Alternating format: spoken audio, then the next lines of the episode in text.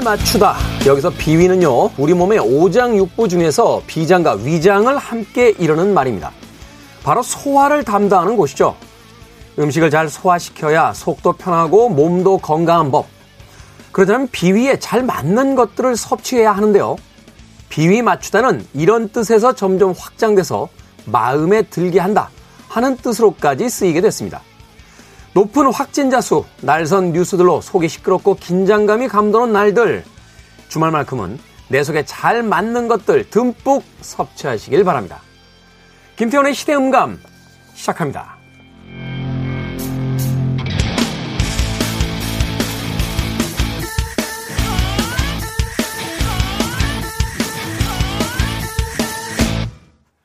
그래도 주말은 온다. 시대를 읽는 음악 감상의 시대음감 김태훈입니다.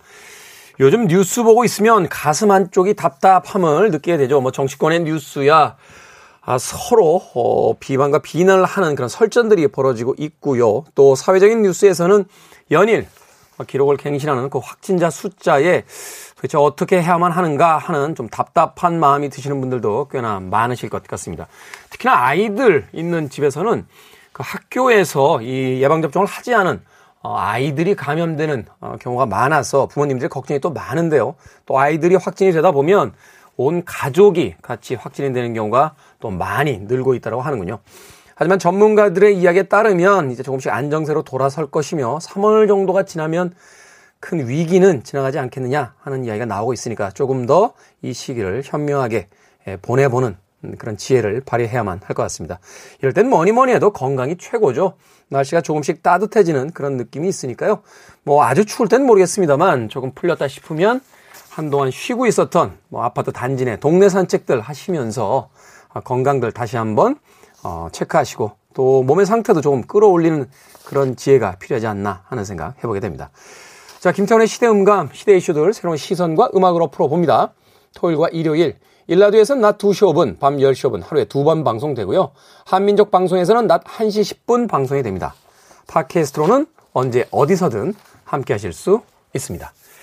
Third Eye Blind의 음악으로 갑니다. Good for you.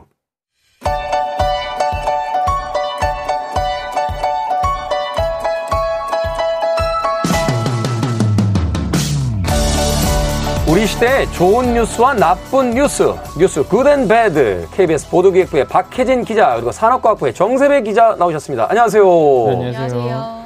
자, 굿뉴스와 배드뉴스, 배드뉴스와 굿뉴스 두 분의 기자님께서 이제 예, 뉴스를 전해 주실 텐데, 오늘 은 어떤 뉴스부터 듣습니까? 제가 good news를 가져왔는데 제가 지난주에 good news를 했나? 제가 기억이 가물가물해. bad news 했죠. 네, 순서대로 왔다 갔다 하려고 하고 있는데. 저희 프로그램이 이렇게. 네. 벌써 까먹으면 어떡해. 시간이 너무 빨리 돌아와서 그런지. 관심 바뀝니까? 아니, 2주가 1주처럼 느껴지는 어, 거죠. 한 주가 진짜 빨리 네, 너무 해요. 빨리 돌아가요. 제가 그 네. 방송하실 때마다 팔뚝에다 적어 드릴게요. 오늘은 굿뉴스. 아, 다음 주. 네. 자, 어떤 뉴스입니까, 굿뉴스?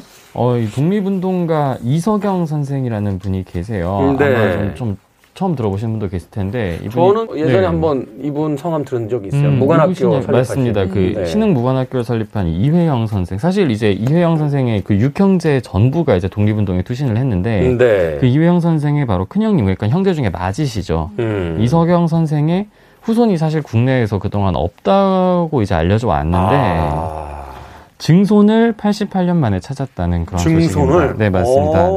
네.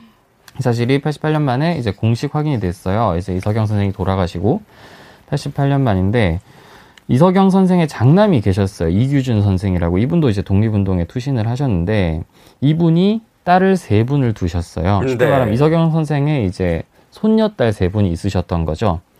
그리고 이들의 자녀분이 이제 10명이 지금 국내에 생존해 계시다고 확보한 자료와 이제 유전자 검사 결과를 종합해서 이분을 후손으로 심의해서 의결하기로 했다고 국가보훈처가 밝혔는데요. 네. 조금 전에도 말씀드렸지만 이 육형제가 이석영 선생의 육형제가 1910년에 독립운동을 위해서 전부 다 전 재산을 처분하고 만주로 향했어요. 참 유명한 일화죠. 맞습니다. 네. 그 무관학교를 설립하기 위해서 또 만주로 당시에 가신. 엄청난 사실 거부였거든요. 되게 급하게 국내에 있는 땅, 재산 뭐 이런 걸 처분해서 이제 육형제가 모두 만주로 이주했는데 당시 기준으로 이석영 선생이 이제 조선에서 네 번째 가는 부자였다고 아, 해요. 엄청나군요. 네. 그 이분이 물려받은 재산은 현재 가치로 1조 원 정도가 치고 나머지 형제들도 대단해서 이제 당시에 그 명동성당 주변에 이제 지금으로 따지면 천평 정도 땅이 다 이 형제 정말 알짜 땅이에요. 당시에도 알짜 땅인 거죠. 아니, 당시에도 명동이 뭐 네. 주로 번화가 중에 하나였고 지금 와. 지금 명동의 평당 단가를 계산할 때 네네. 천평이요? 근데 거기에다가 이분들이 사실 그때 되게 급하게 처분을 하고 가실 수밖에 없었는데도 엄청난 거액을 이제 가지 그, 그 정도로 이제 부자였는데도 워낙 재산이 많으셨기 때문에 그걸 이제 한꺼번에 처분하시려면 사실은 이제 이 처분하려면 제값을 받기가 제값을 어렵죠. 받기 쉽지가 네. 않죠. 음. 그럼에도 불구하고 이 전 재산을 다 처분해서 만주로 가셔서 이제 뭐 여러 독립운동 하실 때 가장 대표적인 게 이제 신흥 무관학교를 설립하셔서 이제 뭐 정상리 대첩의 승리를 발판을 마련하셨고 이런 무장투쟁사에 큰 영향을 미치셨는데 그동안 왜 직계후손을 좀 찾지 못했느냐 이분은 아까 말씀드렸던 장남 이규준 선생도 독립운동을 하셨는데 음, 네. 문제는 이분도 일찍 돌아가셨어요. 30대 아. 초반 나이에 돌아가셨거든요. 독립운동을 하시다 돌아가셨는데 그러다 보니까 이제 앞서 말씀드렸던 그 손녀딸 세 분도 좀 뿔뿔이 흩어져 살았고 네. 그 첫째, 둘째 분은 중국을 떠돌다가 이제 우여곡절 끝에 한국으로 돌아왔었지만 막내분은 이제 대만 장교와 이제 결혼을 하신 거예요. 음. 대만에서 현지 장교와. 근데 이제 그 손녀 이 세 분도 이석영 선생의 후손이다. 이거를 그동안 드러내지 않았던 거예요. 독립운동가 후손 같은 경우에 3대까지 이제 연금 뭐 그다음에 각종 혜택이 주어지는데 이걸 뭐 받지 않고 그동안 지내셨던 거죠. 그런데 이 세 분 중에 한 분의 딸이자 이제 그러니까 이석영 선생의 증손녀가 되시는 분이 네. 김용혜 선생님이라고 이제 올해 87살 되시는 분이 있는데 뒤늦게 이제 유공자 신청을 하기로 좀 마음을 정하셨다고. 이 계기가 뭐, 뭔지 보니까 지난해 5월 달에 처음 열렸어요. 이석영 선생 순국 87주기 추모식이 열렸는데 그 소개 기사에서 이 선생은 이제 직계 우손이 없다.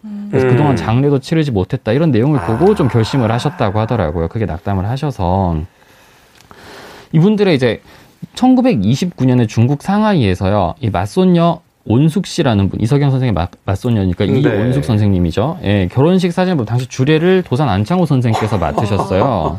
그 네. 이걸 지금까지 사진을 보관하고 계셨더라고요. 근데 이제 뭐 사진만 가지고 이제 후손님을 증명할 수는 없다 보니까 그렇죠.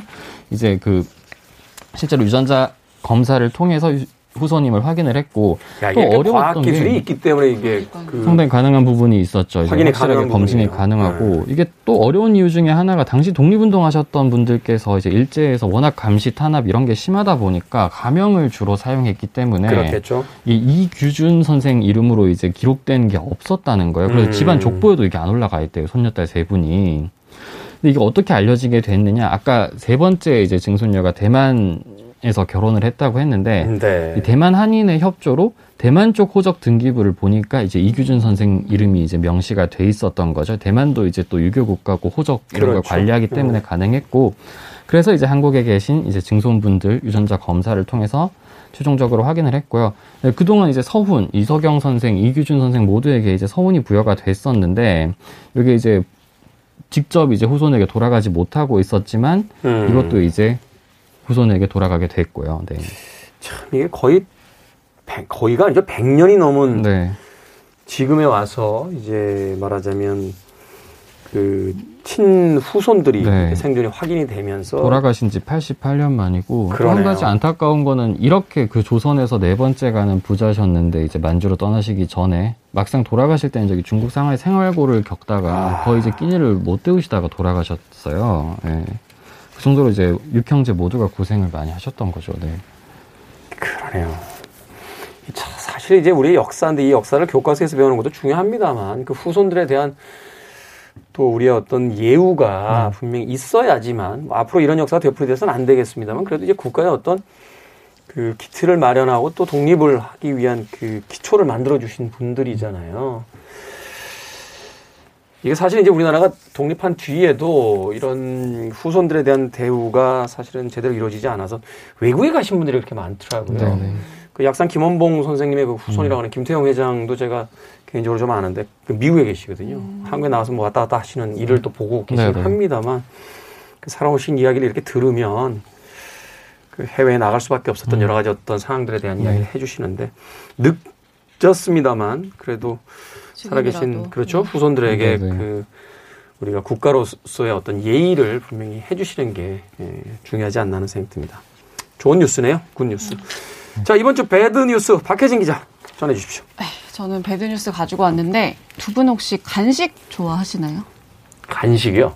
뭐 과자나 빵이나 이런 간식이라는 게 이제 밥과 밥 사이에 먹는 거 얘기예요.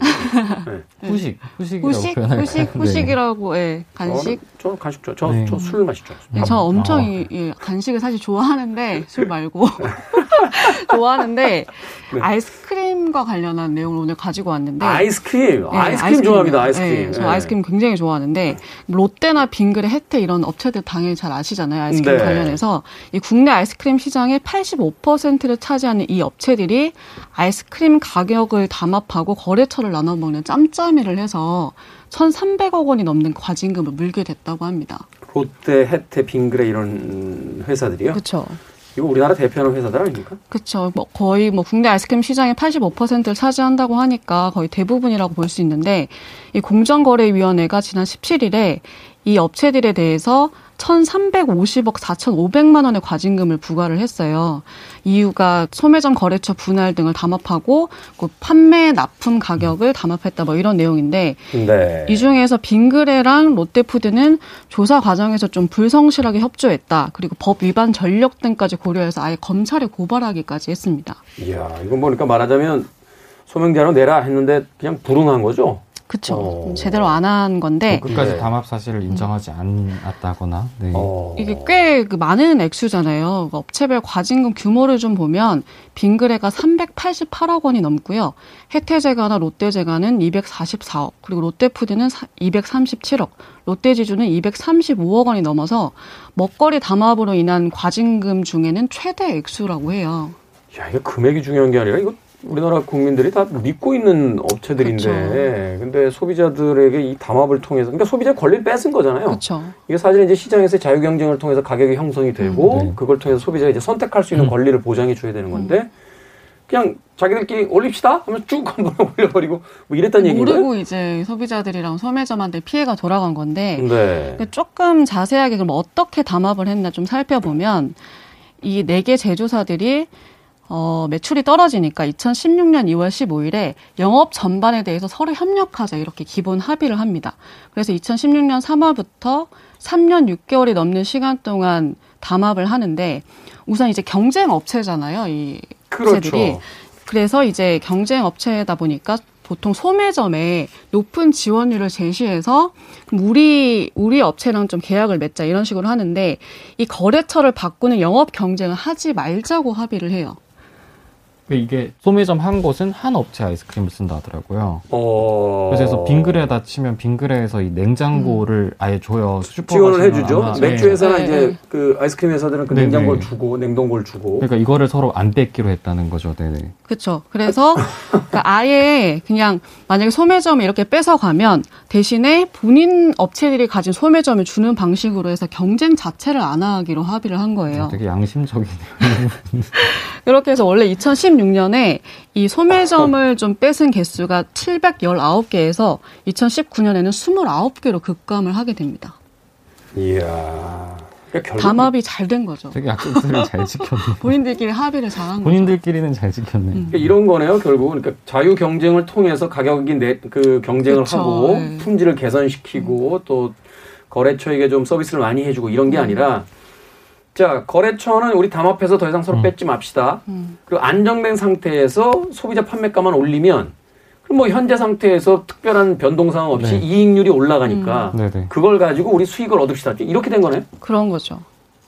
근데 그렇게 이제 거래처 담합이 또 잘 되니까 이제 아예 납품 가격도 담합을 해요. 음, 당연히 그렇게 가겠죠. 그래서 2017년 초에 이 지원율 상한을 소매점에 대해서 76% 그리고 대리점에 대해서는 80%로 제한을 하고요. 편의점 마진율도 45% 이하로 낮추면서 본인들의 납품 가격을 인상해요. 그리고 편의점 가보시면 왜2 플러스 1 이런 그 아이스크림 행사 품목 그렇죠. 있잖아요. 네. 그런 것들도 아예 뭐 3개에서 5개로 줄이자 이렇게 구체적으로 합의를 합니다. 그러니까 그러니까 결과적으로 전방이 담합을 한 네, 거네요. 결과적으로 네. 소매점들이 완전히 피해를 보게 되는 구조가 된 거죠. 이 담합을 하면서. 어느 지역에 가면 이렇게 왜 바라든지 이렇게 호프 같은 데 많잖아요. 근데 생각보다 술값이 굉장히 비싸요. 어, 그게 왜, 이렇게- 왜 이렇게 비싸지? 여기가 뭐 이렇게 시내 한복판도 아닌데? 음. 라고 보면 그 지역에 그 바나 호프집 사장님이 두세 명 밖에 안 된대요. 그러니까 10개가 있으면 이분들이 다 가지고 있는 거예요. 아. 그리고서는 담합을 한다는 거죠. 거. 아, 자기들끼리. 네. 금액을 말하자면 양주는 얼마에 아, 맞춥시다. 네. 뭐 맥주 가격은 얼마 이게 맞춰 가지고 그 지역에서의 어떤 자유 경쟁을 안 하고 그냥 담합으로 가격을 왜냐면 이제 그 지역 사람들 가는 데가 뻔하니까 네네. 이런 건데 이게 지금 그런 상황인 거잖아요. 그쵸. 지금 아이들 먹는 아이스크림을 가지고 근데 이게 납품 가격만 이렇게 한 게 아니라 결국? 판매 가격까지 담합을 해요. 판매 가격까지 근데 이제 소비자한테 피해가 돌아가는 건데 아이스크림 제품 보시면 왜 땡땡 바, 뭐 땡땡 콘 이런 게 있잖아요. 아, 그렇죠. 여러- 다 콘이 이렇게 나눠져 그렇죠. 여러 가지 종류가 있는데 이걸 아예 유형별로 분류를 해서 판매 가격 인상을 합의를 합니다. 그래서 시- 실제로 2017년 4월에 롯데푸드와 혜태제과가 튜브류 제품 가격을 800원에서 1000원으로 합의하에 인상을 하고요. 네. 그 다음 해인 2018년 1월에는 떠먹는 아이스크림 판매 가격을 할인 없이 4,500원에 일괄로 판매하도록 입을 맞추고요. 또 같은 해 10월에 이 콘류 가격도 1,300원에서 1,500원을 인상을 했다가 3개월 뒤에 또 편의점에서 300원을 더 올려요. 야, 아이들 먹는 간식이라 부모님들 입장에서는 사달라고 하면 그 높은 가격에도 아, 안 불구하고 사줄 수참안 없죠. 사주기가. 이게 처음입니까? 담합하다가 걸린 게? 근데 이게 처음이 아니에요. 이게 이 업체들이 지난 2007년에도 이렇게 가격 담합이 적발이 돼서 45억 원의 과징금을 부과를 받았거든요. 네. 근데 이번에 또 이제 적발이 되면서 판매 시장 경쟁 질서를 무너뜨린 게 아니냐 뭐 이런 지적을 받고 있는데 오히려 10년이 지나서 좀 더 다양한 형태로 담합이 이루어져서 피해를 이제 소비자랑 소매점이 고스란히 음. 받게 된 거죠. 우리가 왜 정치적으로 는 민주주의 국가잖아요. 근데 이제 민주주의의 어떤 원칙을 훼손하는 건 국가적 중범죄잖아요. 경제 시스템에서 우리 자본주의 국가인데 이거 자본주의 시스템 교란한 거 아닙니까? 이거 미국 같은 나라에서는 독과점이나 이 담합에 대해서는 굉장한 중징계로 엄청난 그. 징벌적 벌금 매기는 거로 제가 알고 있는데 그래서 그런 의미에서 지금 1,300억 원이 넘는 지금 네. 과징금을 좀 엄중하게 제재를 가한 건데 소비자들한테는 좀 또 안 좋은 소식이 있는 게 아이스크림 가격이 또 줄줄이 인상이 된다고 해요. 뭐 이, 이것과 별개인 건지 아니면 이게 시기가 이런 건지는 사실 명확하게 알 수는 없지만 원자, 원재료 값이 올랐다 예, 이런 뭐, 건가요? 예, 그런 이게 주장을 하고 있는데 뭐 빙그레에서도 원재료 비용 상승으로 3월에 올린다고 하고 뭐 롯데푸드도 아이스크림 가격 인상을 검토 중이라고 합니다. 원재료 가격이 떨어졌을 때는 내려주는 경우는 못 봤는데 올라갈 땐 또 칼같이 올리는군요. 아무튼 이 시장을 교란한 이런 행위에 대해서는 앞으로 좀 국가에서 감시 감독을 좀 철저히 해서 이거 사실은 그 시민들 주머니 털어가는 거잖아요. 그렇죠. 어, 이런 건 좀 강력하게 좀 대처를 해주셔야 되지 않나. 그래서 시장 경제 어떤 질서가 무너지지 않도록 좀 해주셔야 되지 않나 하는 생각 해봅니다. 아, 갑자기 아이스크림 먹고 싶네요. 자, 지금까지 뉴스 Good and Bad 정세비 기자, 박혜진 기자와 함께했습니다. 고맙습니다. 감사합니다.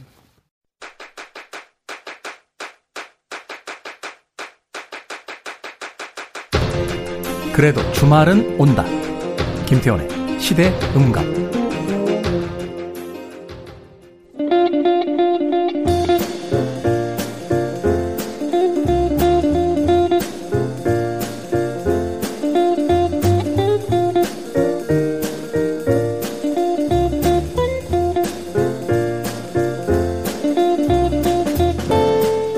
한 권의 책을 읽고 나면 누군가와 그 이야기를 나누고 싶어지죠.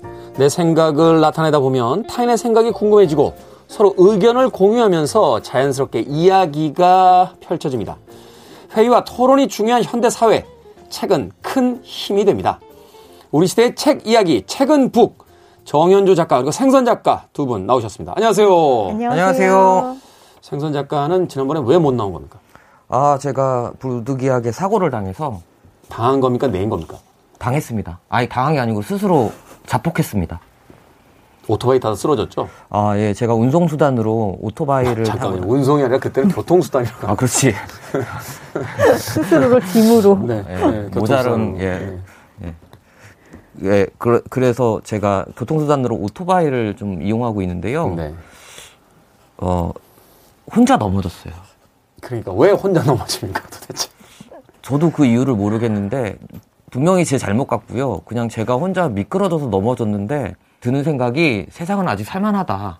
사람분 옆에 계신 분들이 엄청 많이 도와줬어요. 제가 오토바이에 깔려 있었거든요. 그래서 이제 저를 많이 도와주셨는데 아프더라고요. 근데 집에 와가지고 가만히 있다 보니까 너무 아파서 병원에 가게 됐는데 갈비뼈가 8개가 부러져가지고 갈비뼈가 몇 개가 있네요. 여덟뼈가 예, 앞뒤로 저도 인간의 몸에 그렇게 갈비뼈가 많은 줄 몰랐거든요. 그 의사 선생님이 그런 말씀 하시더라고요. 어쩜 이렇게 자로 잰 것처럼 똑바로 다 부러질 수가 있냐고. 지금 다 붙었습니까? 나이가 아무래도 있다 보니까 지금은 자리를 잡아서 그나마 덜 아픕니다. 네. 뭐 100%는 아니더라도 지금 이제 회복이 다 거의 다 돼 가는 거죠? 네, 회복은 다 되고 있고요. 요즘은 좀 정서적으로 좀 불안해져 가지고 공황장애로 좀 고통받고 있습니다. 거기까지 듣도록 하겠습니다. 날씨가 춥잖아요. 그렇죠. 근데 우리 정현주 선배도 몸은 안 좋아요. 네. 자, 두 분, 두 분의 건강 상태에 대해서 이야기하면 이 시간 다 쓸 것 같아서. 자, 책 이야기로 들어가 보도록 하겠습니다. 오늘과 내일에 걸쳐서 이제 책 소개를 해 주실 텐데. 네. 토요일은 이제 하나의 주제로 두 분씩 한 권씩, 두 분이 한 권씩 책을 가져오시는 날입니다. 오늘의 주제는 인간은 아니지만. 아니죠. 인간이, 인간이 아니지만. 네. 인간이 아니지만. 이게 뭐 차이가 있나요? 인간은 아니지만과 인간이 아니지만은. 인간은이라고 치면 은을 붙이면 뭔가 인간이 더 우월한 존재라고 좀 음, 음, 느낌이 음, 그래서 음, 음. 그렇지만 이라고 표현하면 아. 인간도 대등하다. 그러네요. 이제 인간은 아니지만 하면은 인간이 위대한 존재고 그 위대한 존재는 아니지만 이란 뜻이 되는데 인간이 아니지만이라고 하면 그냥 단순한 차이. 네. 인간이 아닌 동물? 뭐 이렇게 이렇게 아, 생선 작가 병상에서 책을 많이 본것 같은데요. 감사합니다. 아니 제가 사실은 이거 준비하면서 제가 사실 이 코너 준비하면 항상 제목만 생각하거든요. 네. 책은 돌보지 않고 생각하지 않고 제가 지었지만 정말 잘 지은 것 같아요. 아, 본인이 지어 오셨군요. 네. 제목은. 네. 알겠습니다. 자, 어떤 책입니까? 생선 작가의 책부터 만나봅니다. 네, 제가 오늘 준비한 책은요. 동물에게 배우는 노년의 삶이라고 해서 어, 캐나다 이제 동물 행동학자 앤 이니스 데그라는 교수가 쓴 책이에요. 앤 이니스 데그. 예. 네. 근데 이분의 자료를 좀 찾아봤는데 별거 없더라고요.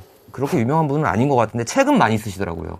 지금까지 26권의 동물에 관련된 책을 내신 분이에요. 26권의 동물에 관련된 책이요. 네, 야. 근데 이 제가 오늘 소개할 책이 이분이 아마 여태까지 썼던 모든 25권의 책들을 총망라한 책인 것 같아요. 네. 다양한 동물들이 많이 나오는데 제목에서 보여, 나타나는 것처럼 사람이 아닌 동물에게서 배우는 노년의 삶이에요. 동물에게 배우는 노년의 삶. 예, 사실 제가 이 책을 딱 봤을 때 들었던 생각이 특히 인간 같은 좀 요즘 시대에 나이 들면 젊은 사람들이나 좀 약간 부정적으로 생각하시는 경향이 많은 것 같아요. 나이 들었다는 게 어느샌가 우리 사회에서 안 좋은 것으로 이제 인식이 되잖아요. 네, 뭐. 사실은 그래서 뭐 젊어 보인다, 동안이다 이게 칭찬이 되는 네. 그런 시대를 살고 있는데. 네. 사실 나이 든 사람들을 다르게 얘기하면 노인이 될 수도 있잖아요. 그렇죠? 그렇죠. 근데 여기서는 이제 솔직히 말해서 동물들을 늙음이라는 표현을 하고 그다음에 나이든이라는 표현을 많이 써요. 그래서 음.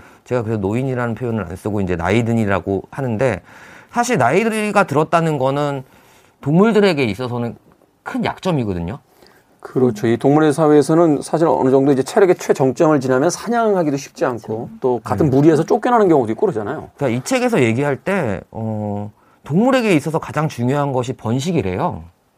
그렇겠죠? 네. 근데 이제 늙으면 번식을 못, 번식을 못 하니까 음. 아무래도 무리에서 소외되기 마련인데 그래서 이 앤 이니스 데그라는 교수가 이제 동물을 연구하는 학자들한테 이제 앙케이트 인터뷰를 통해서 동물들은 늙으면 과연 무리에서 어떤 위치를 차지하나라는 주제를 가지고 이제 조사를 했었거든요. 음. 어떠실 것 같아요? 어떨 것 같아요? 동물들이 나이가 들었어요.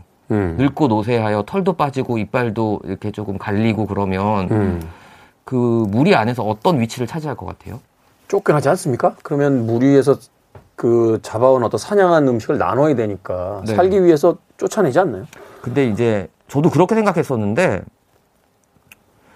그게 아니더라고요. 그러니까 동물의 세계에서 나이가 들었다는 것은 그만큼 경험이 축적되어 있다는 뜻이래요. 그렇긴 하겠죠. 어, 네. 인간도 그러니까요. 네. 근데 이제 풍부한 경험으로 이제 후대가 알지 못하는 뭐 생존에 관련된 것들에 대해서 알려줄 수 있는 지도자 역할을 한대요. 그러니까 음. 무리에서 우두머리는 아니지만 그러니까 원로들이 되는 거군요. 네, 그래서 어. 우리가 뭐 라이언 킹이나 이런 데 보면 분명히 우두머리는 있지만 늙은 노인 뭐 이렇게 그런 분들이 옆에서 참모 같은 걸 하잖아요. 그렇죠. 그런 것처럼 실제로 동물 세계에서도 그런 역할을 이제 늙은 개체들이 하고 있다고 하네요. 예를 들어서 이제 코끼리 같은 경우는 이제 가뭄이 닥치면 무리에 있는 우두머리가 뒤로 빠지고 그 앞을 늙은 개체, 그러니까 늙은 코끼리가 늙은 코끼리가 하는데 아, 물을 찾기 위해서. 네 왜냐하면 아, 이들은 어디에 물이 있고 어떻게 해서 물을 채취하는 방법을 보여줌으로써 무리에게 목숨을 이제, 이제 물을 해- 갈증을 해소하는 걸 알려주고 예를 들어서 또 늙은 범고래는 어떻게 적들에게 공격을 당하지 않고 음, 휴식을 취할 수 있는 장소나 이런 것들을 알려주기도 하고 우리가 너무 알, 유명한 연어 같은 경우는 연어. 어떻게 강으로 거슬러 올라가는지를 실천한대요. 아, 그러니까 이제 경험이 쌓여 있으니까 그만큼 동물의 사회에서 오래 생존했다는 것은 음.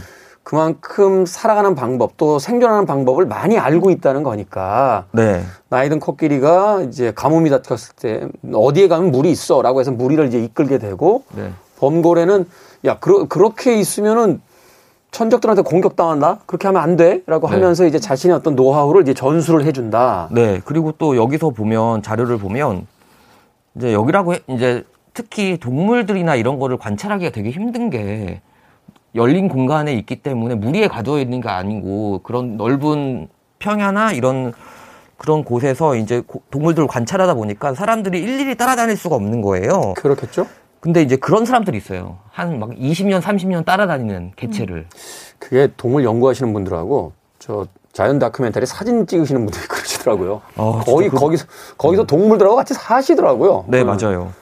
그래서 뭐 이제 동물 세계에서 늙는다는 건 그러니까 무리를 이끄는 핵심적인 역할을 하는데 그렇다고 해서 되게 희생적이에요. 음. 이 늙은 동물들 중에서도 예를 들어서 젊었을 때는 힘이 세가지고 우두머리가 되긴 하지만 네. 이제 점점 약해지면 나이가 들면서 약해지잖아요. 그러면 이제 무리에서 소외를 받아서 쫓겨나는 게 아니고 이들은 원로 취급을 받아서 뒤로 물러난대요. 음. 그러면서 이제 자신이 알고 있는 지식들을 그 무리의 우두머리에게 알려주기도 하고 무리를 이끄는데 사실 그 서열이나 이런 정리, 뭐 먹이, 상야, 사냥 같은 거는 우두머리를 중심으로 이루어지는데 육아라든가 이런 것들 있죠. 번식에 관련된 거 이런 것들은 다 나이든 동물들이 하고 있다고 합니다. 되게 신기해요. 그래서 그러니까 동물들의 사회를 우리가 약간 편견을 가지고 쳐다봤었는데 이게 그 역할이 나눠져 있다는 거네요. 사냥이나 혹은 이제 천적으로부터 보호하는 그러니까 강한 어떤 육체성이 필요한 것들은 그 우두머리 같은 이제 젊은 동물들이 맡아서 하고 뭐 육아라든지 혹은 우리의 어떤 위기가 닥쳤을 때 그것을 이제 돌파하는 능력 같은 거는 이제 나이 든 동물들이 그 주도를 한다. 그러니까 뭐 예를 들어서 일본 원숭이 같은 경우는 뭐 어떤 다른 집단하고 전쟁이 일어나면 젊은 그 수컷들이 공격하기 전에 나이 든 수컷들이 먼저 가서 공격을 한대요. 그래서 그 공격에 관련된 이들의 전략하고 이런 것들을 좀 희생 당하면서 이제 뒤에 있는 젊은 그 수컷들에게 알려주면서 어떻게 싸워야 할지 지시를 한다는 거예요. 동물들에도 희생 정신도 있고 심지어 이제 척후병을 보내서 정탐을 하는지. 네. 근데 이제, 어. 이제 무리가 또 이동을 할 때 늙은 그 동물들은 빨리 걷지 못하잖아요. 그렇겠죠. 그런데 기다려준대요. 버리고 가는 게 아니고. 아, 왜냐하면 이들을 뭐 존중해서 그런 것보다는 아무래도 이들의 지혜가 없으면 이들이 올바른 길로 나아갈 수 없다는 걸 알기 때문에 무리에서 필요한 네. 존재들이기 때문에. 그래서 만약에 어느 정도 거리가 떨어지면 기다려준대요. 저도 뭐 한 해 한 해 나이 먹어갑니다만 여기서 배울 수 있는 건 이런 거네요. 단지 나이가 들었다라고 해서 대우를 해달라는 것이 아니라 그 나이가 든 만큼의 경험과 어떤 해안을 그 무리에게 돌려줄 수 있어야 그래야 결국은 그 사회에서 그 젊은 무리들과 나이 든 무리들이 공존할 수 있지 않느냐. 제가 어. 하고 싶은 결말을 음. 제 결론을 써왔거든요. 근데 그거를 말씀하시면 저 게스트잖아요. 되게 중요한. 오늘 웬일로 정리를 다 해왔더라고요. 정리를 해오셨어요? 아, 예. 정리 제가 아예 원고를 써왔어요. 이거 보고 읽는 거예요, 지금. 병원에서 시간이 많으셨군요. 아, 네. 병원에서 시간이 많았습니다. 아, 그래서 제가 이제 마지막으로 좀 드리고 싶은 말은, 그러니까 사실 저도 이제 어느 정도 나이가 이제 들기 시작하면서 사실 꼰대라는 이야기 듣기 싫고 그런 거 너무 듣기 싫거든요. 무섭거든요. 아, 생선 작가 이제 그런 이야기 들어요. 야 생선 작가 나이 많이 먹었네요. 네, 아, 근데 뭐 여기서는 지금 나이가 어리니까 예, 신세대지만 아니 그 정도 나이 되면 이제 저희들하고 말 놓고 이제 안지도 오래됐는데 친구처럼 지내셔도 돼요. 그럴까? 네. 그러세요. 근데 여기서 제가 들 수, 이제 느꼈던 거 뭐냐면 우리가 노인을 대하는 태도는 얼마 뒤에 다음 세대가 우리를 대할 태도라고 느껴지는 거예요. 그래서 그렇겠죠. 저도 이제 어릴 때는 좀 젊었을 때는 좀 나이 든 형들이 자꾸 옛날 이야기 하고 그러면 그나 때는 말이야, 나 때는 말이야 이런 거 하면 좀 속으로 비웃었거든요. 그런데 이제는 그렇지 않고 아 내가 저 위치에 가면 나보다 나이 어린 친구들이 나한테 저렇게 대접하겠구나라는 생각이 들어서 더 나이 어린 친구들 앞에서 좀 나이 든 형님들에 대해서 좀 공경하는 자세를 가지려고 노력해요. 특히 우리 또 김태훈 DJ 같은 경우는 제가 한 10여 년 전에 너 나이 들면 보자라고 했더니 아, 제 앞에서 이렇게 기고만장하고 뭐, 저, 전 저, 진짜 forever young인 줄 알았어요. 저 형님 또 저 나이 들어 가지고 뻔한 소리 한다고 막 뭐라 그러더니 거봐요. 내 말대로 되잖아. 아, 전 그래서 이 책, 뭐, 지금 영상 보시는 분들도 있을 것 같은데, 이 책 진짜 추천해드려요. 동물에게 배우는 노년의 삶이라는 책이거든요. 네. 부제가 늙은 동물은 무리에서 어떻게 살아가는가라는 책이 된 건데, 음. 제가 요즘에 동물에 대해서 관심이 많아서 이런 책들을 되게 많이 읽고 있는데, 너무 좋아요. 음, 근데 왜 번식 페이지만 이렇게 밑줄을 많이 쳐놨어요, 이렇게? 아, 제가 번식에 좀 관심이 많잖아요. 아직 미혼이라. 자, 생선 작가, 동물에게 배우는 노년의 삶, 책 소개 잘 받았습니다. 이제 정현주 작가, 인간이 아니지만이라는 주제로 어떤 책 골라오셨습니까? 네, 저는 두더지 잡기라는 책을 가져왔어요. 두더지 잡기. 네. 네. 부제는 노년의 정원사가 자연에서 배운 것들 이렇게 되어 있고 오늘, 오늘 주제가 노년이군요, 주로. 아 저는 이 책 주제를 받지는 못했고 책 제목만 받았어요 생선 작가 책을 네. 그래서 아이 노년의 동물과 관련된 책을 가지고 와야 되겠다 해서 가지고 왔는데 이 작가는 마크 헤이머라는 분이고요. 마크 헤이머. 네, 마크 헤이머는 원래 정원사예요. 그리고 굉장히 파란만장한 인생을 살았어요. 그 노동자 집안에서 태어났고 이 작가 소개가 너무 저는 멋있었는데 일단 시작을 시인, 정원사, 전직 두더지 사냥꾼. 어. 북 잉글랜드의 노동자 집안에서 태어났고 10대 초반부터 50년 동안 채식주의자로 살았다. 그리고 이제 16살에 집을 나와가지고 2년 동안 밖을 막 걸어 다녔다. 뭐 이런 얘기들이 있어요. 네. 그러니까 야외에서 계속 사는 거예요. 아, 자연과 버텀에 이제 살아가는 야생의 삶을 살았던 네. 인물이군요. 습속에서 강둑에서 홈리스로 지냈다. 음. 이렇게 이제 여러 해- 여러 계절을 보내다가 영양신조에 걸리거나 위험한 어른들의 표적이 되기도 했다. 음. 근데 이 시절에 경험한 자연에서 삶이 그의 여생에 큰 영향을 미쳤다.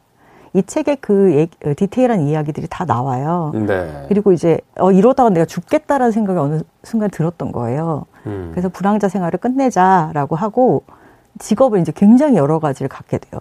철도 신호역에서 7년을 근무했고 그다음에 예술대학을 다니면서 미술과 문학을 공부해요.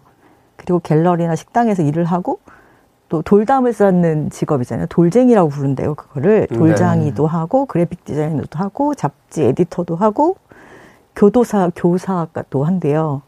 그런 여러 가지 일을 하다가 마지막에 이제 정착한 직업이 정원사예요. 정원사, 가드너.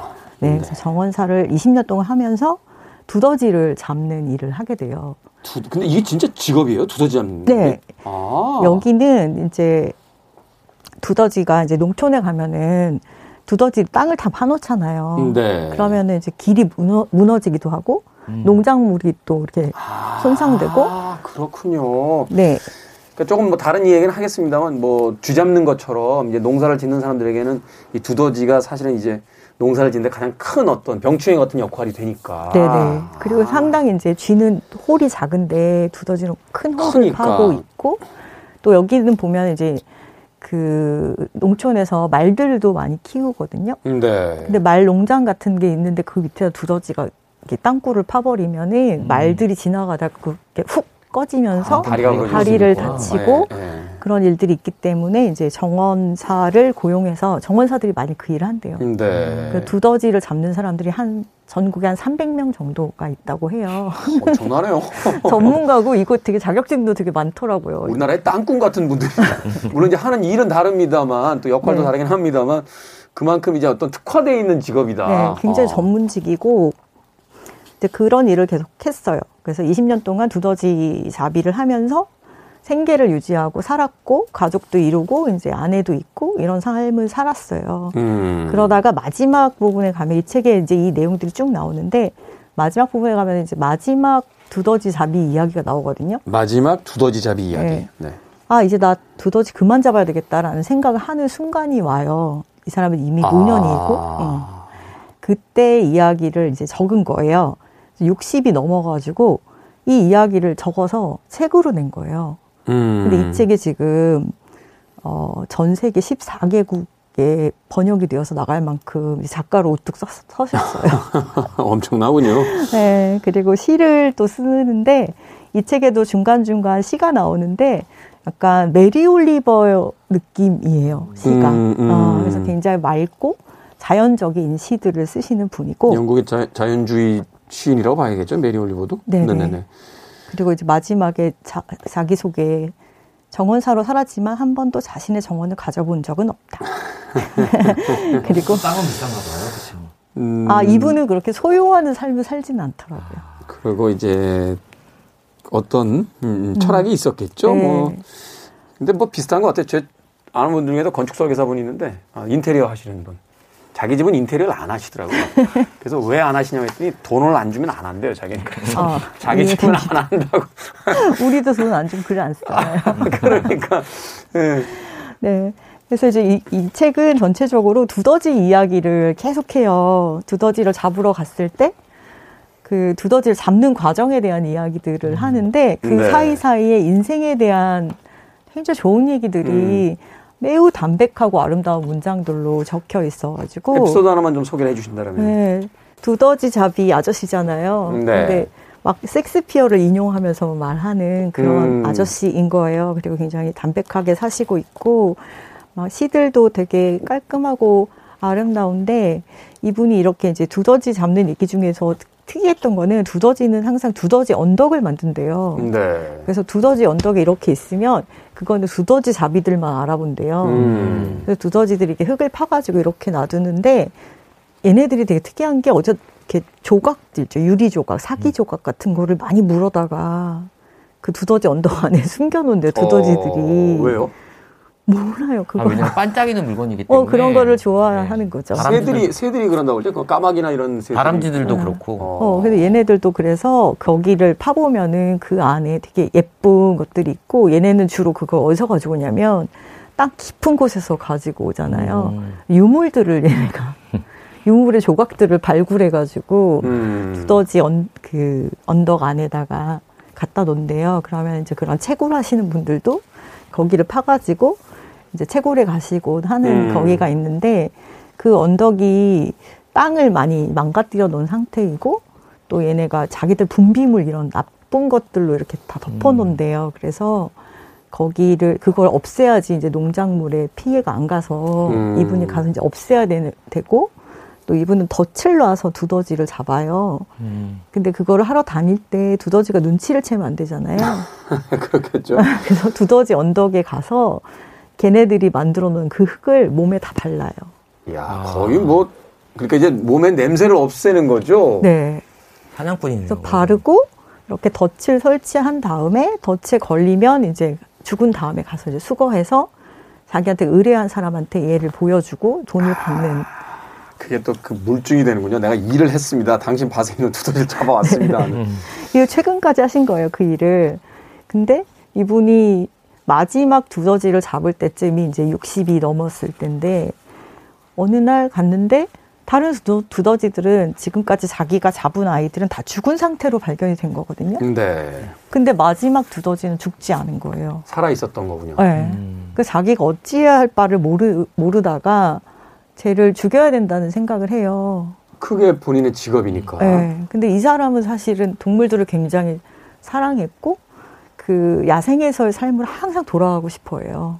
항상 음. 그 생활이 너무 좋았고 자신의 생각과 자신의 지향과 이제 직업이 부딪힌다는 걸 이제 네. 깨닫게 된 거군요. 네. 그래서 너무 그 아이를 어떻게 할까 하다가 사부를 어쨌든 쳐서 죽여야 되는 이제 상황이어서 쳐서 죽이고 나서는 다시 그 순간이 있어요. 마지막을 결정하는 순간.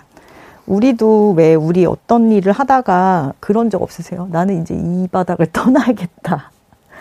있죠. 네, 생각이 어, 들. 때가 저도- 있잖아요. 저도 저는 이제 위대한 사람은 못 됐기 때문에 말씀을 안 드립니다만 저도 직업을 여러 가지 전전했던 사람이라 네. 예, 여기서 떠나야겠다 하는 느낌이 예, 올 때가. 있습니다.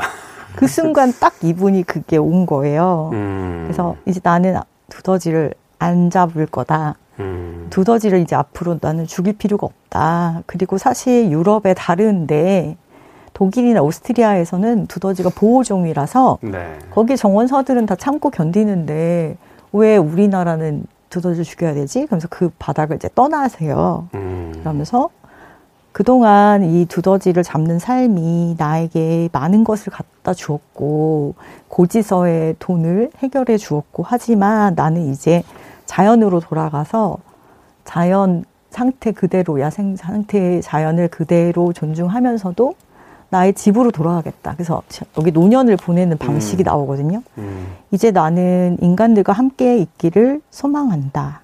나는 함께 어울리고 싶다.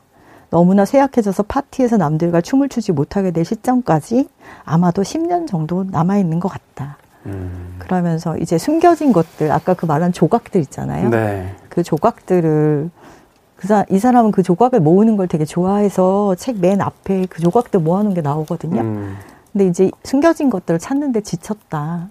전에는 그걸 찾으면서 이것들이 원래는 한 덩이의 어떤 큰 것이 있었어. 이런 상상을 하는 걸 좋아했는데, 이제는 그러지 말고, 그냥 내 가족에게 돌아가서, 내 아내의 품으로 돌아가서, 그녀와 함께 별을 보며 살겠다. 라고 얘기를 하고요.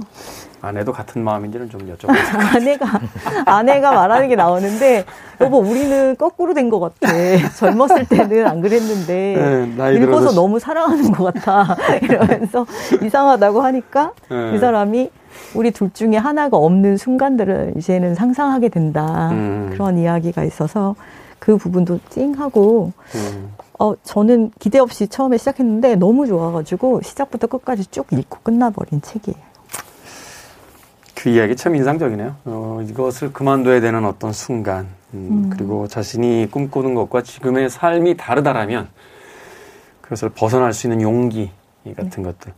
그것이 아마 노년의 여유와 또 오랜 삶을 살면서 얻게 된 삶에 대한 진정성 있는 태도가 아니었을까 하는 생각 해보게 됩니다. 자, 생선 작가의 동물에게 배우는 노년의 삶, 그리고 정윤희 작가의 두더지 잡기까지 두 권의 책 추천받아 봤습니다. 인간이 아니지만 이라는 주제로 오늘 책 소개 받았습니다. 내일도 두 분 함께 해주실 거죠? 네. 고맙습니다, 오늘. 내일 수고하셨습니다. 음악 들으면서 저도 작별 인사 드리도록 하겠습니다. Pearl Jam의 Animal 준비했습니다. 지금까지 시대음감의 김태훈이었습니다. 고맙습니다.